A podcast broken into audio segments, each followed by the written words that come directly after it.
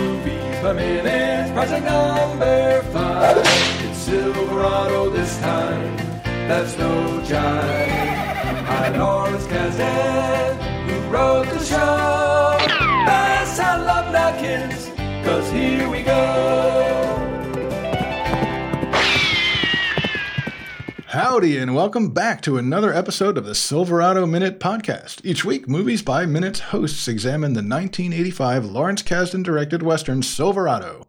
One minute of screen time per episode. My name is Dave, and I am joined once again by Melissa. Hi. All right, here we are, minute 32 of Silverado. Minute 32 starts with the deputy grilling Peyton, and it ends with Jake spinning his guns around. He likes spinning his guns. He likes to play with his guns and be very flamboyant with his guns.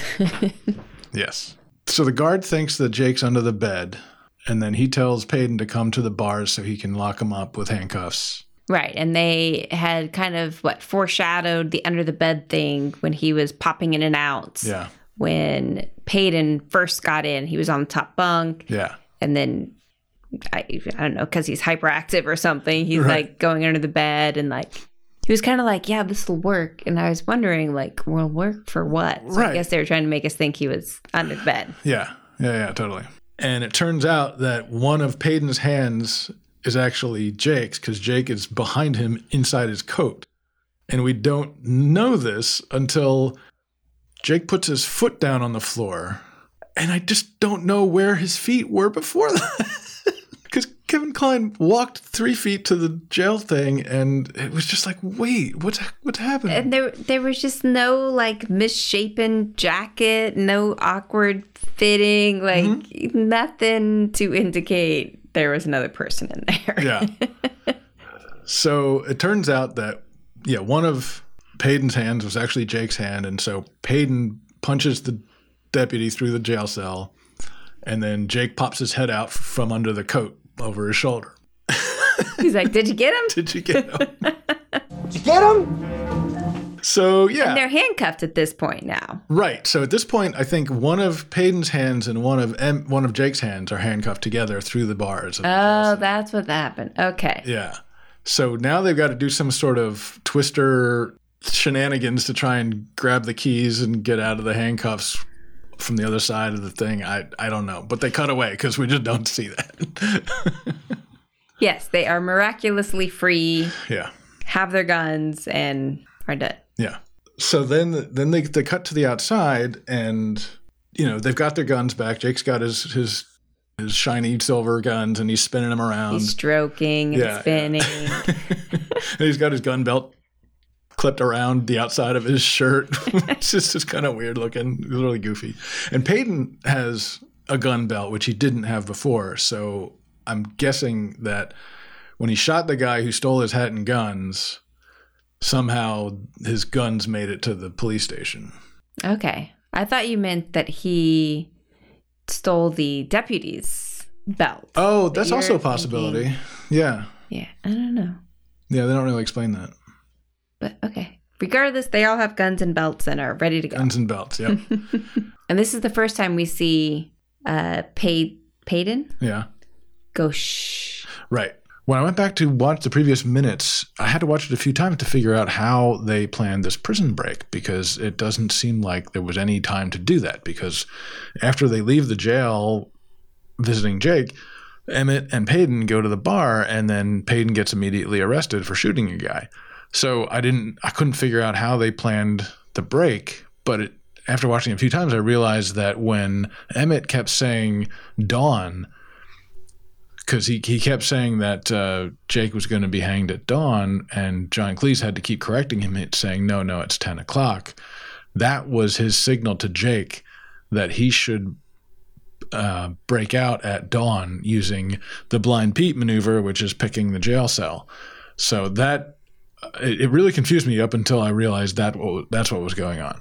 Right. And I don't know. I, I just made me a little bit sad because didn't Emmett just get out of like five years in prison or something? And his Right. first act is to jailbreak his Commit a brother. crime. Yeah.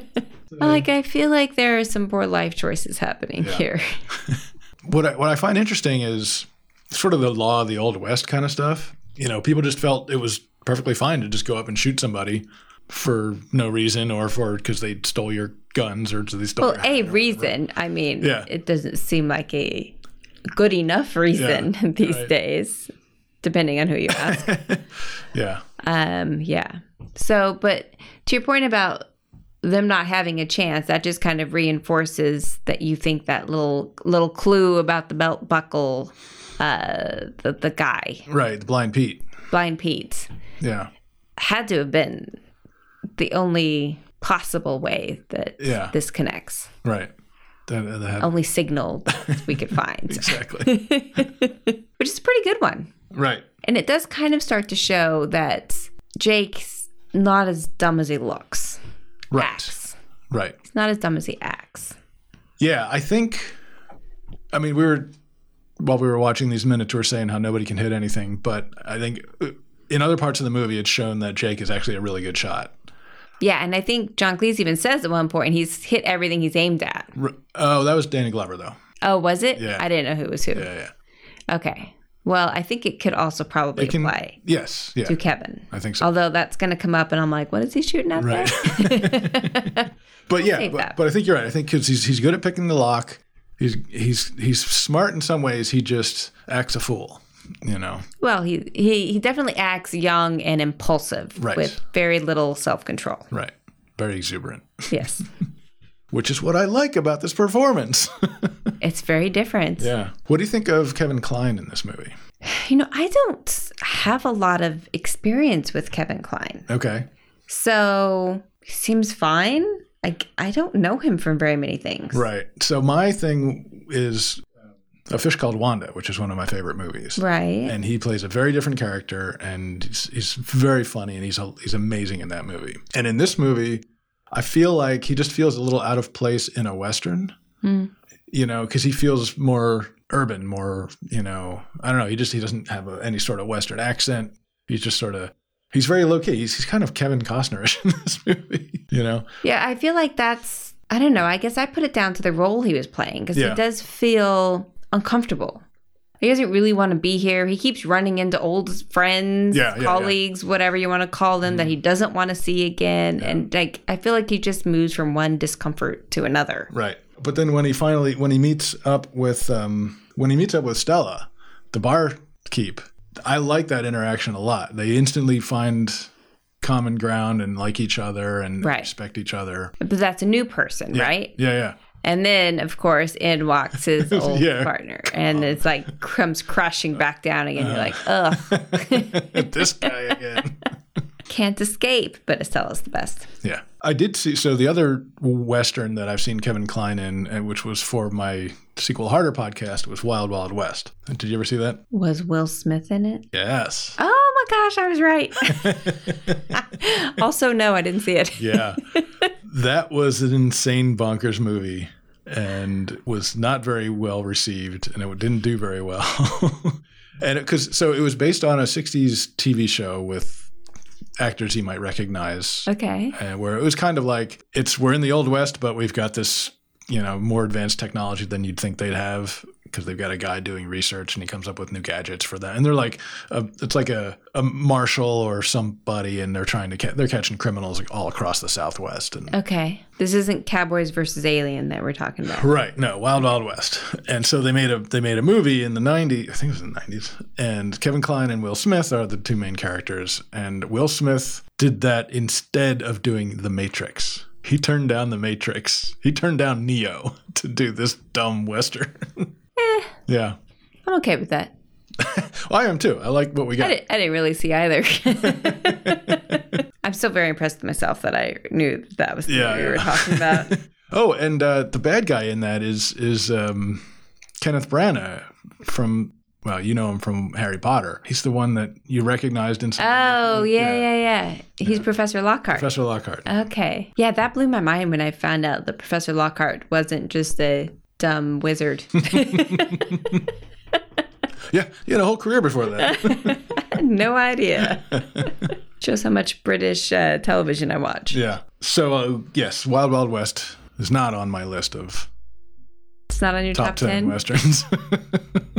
There's a western that came out fairly recently. Yeah.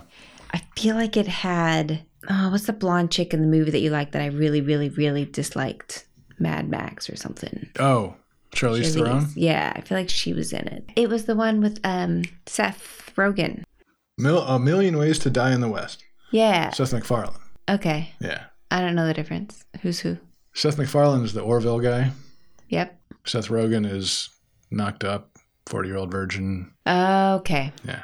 Gotcha. Okay. So yeah, Seth MacFarlane. Yes, I don't think I saw that one. It didn't review too well. It wasn't terrible. Yeah.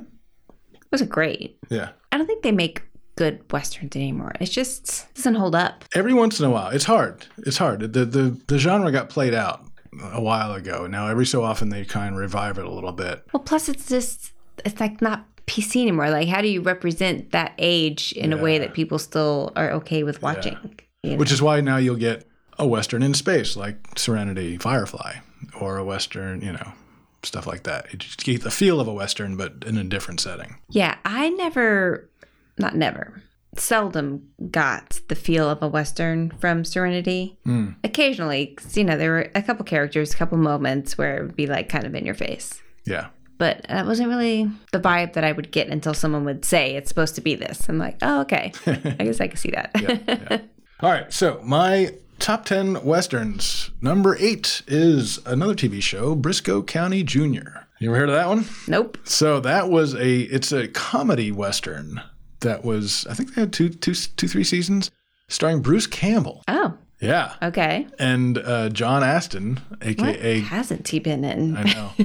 uh, AKA Gomez Adams from the TV show. Wow. Yeah. Okay. And it was, oh, it's so good. And I watched it, I, I can.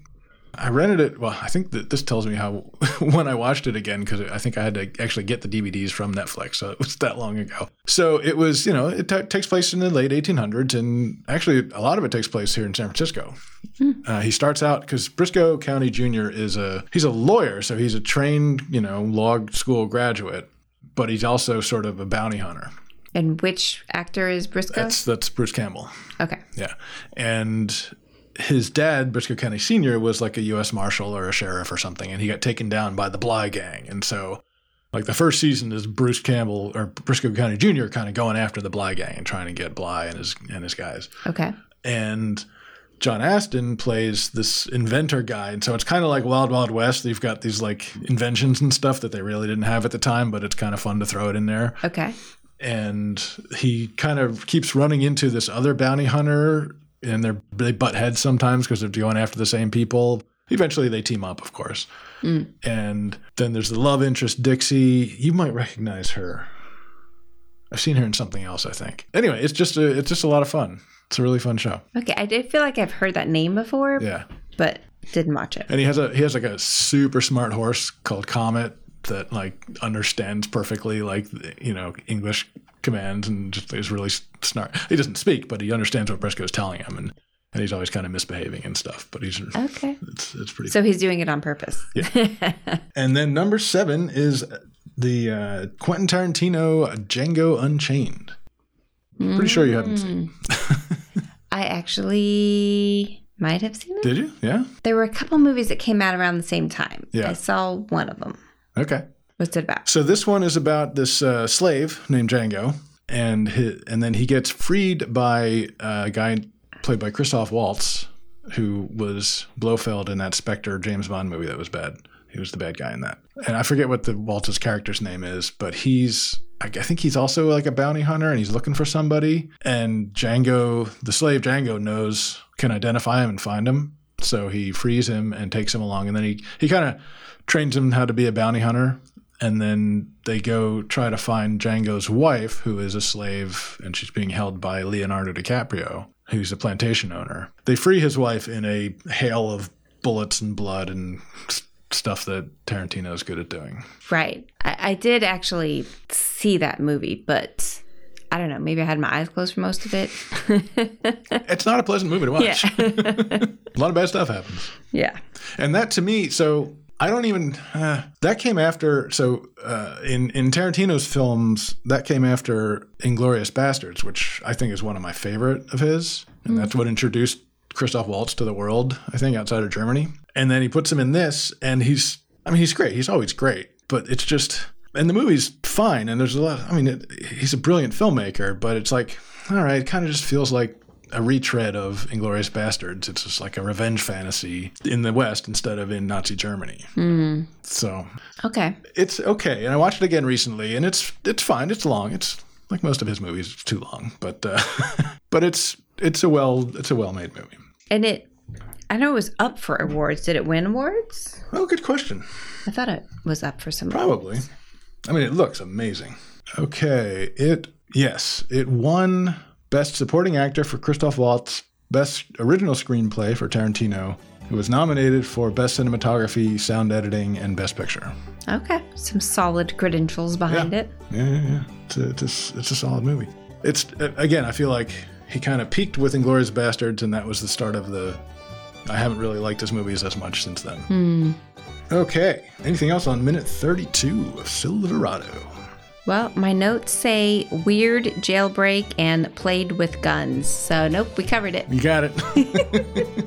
well, you can find my other podcasts uh, Airplane Minute, Top Secret Minute, Office Space Minute, and Sequel Harder over at neozaz.com. And you can find the Silverado podcast on Apple Podcasts, Spotify, Google Play, or at silveradominute.com. Tell us your thoughts about Silverado at The Midnight Star, the Silverado Minute Listeners Saloon on Facebook, and on Twitter at Silverado MXM. Yeehaw.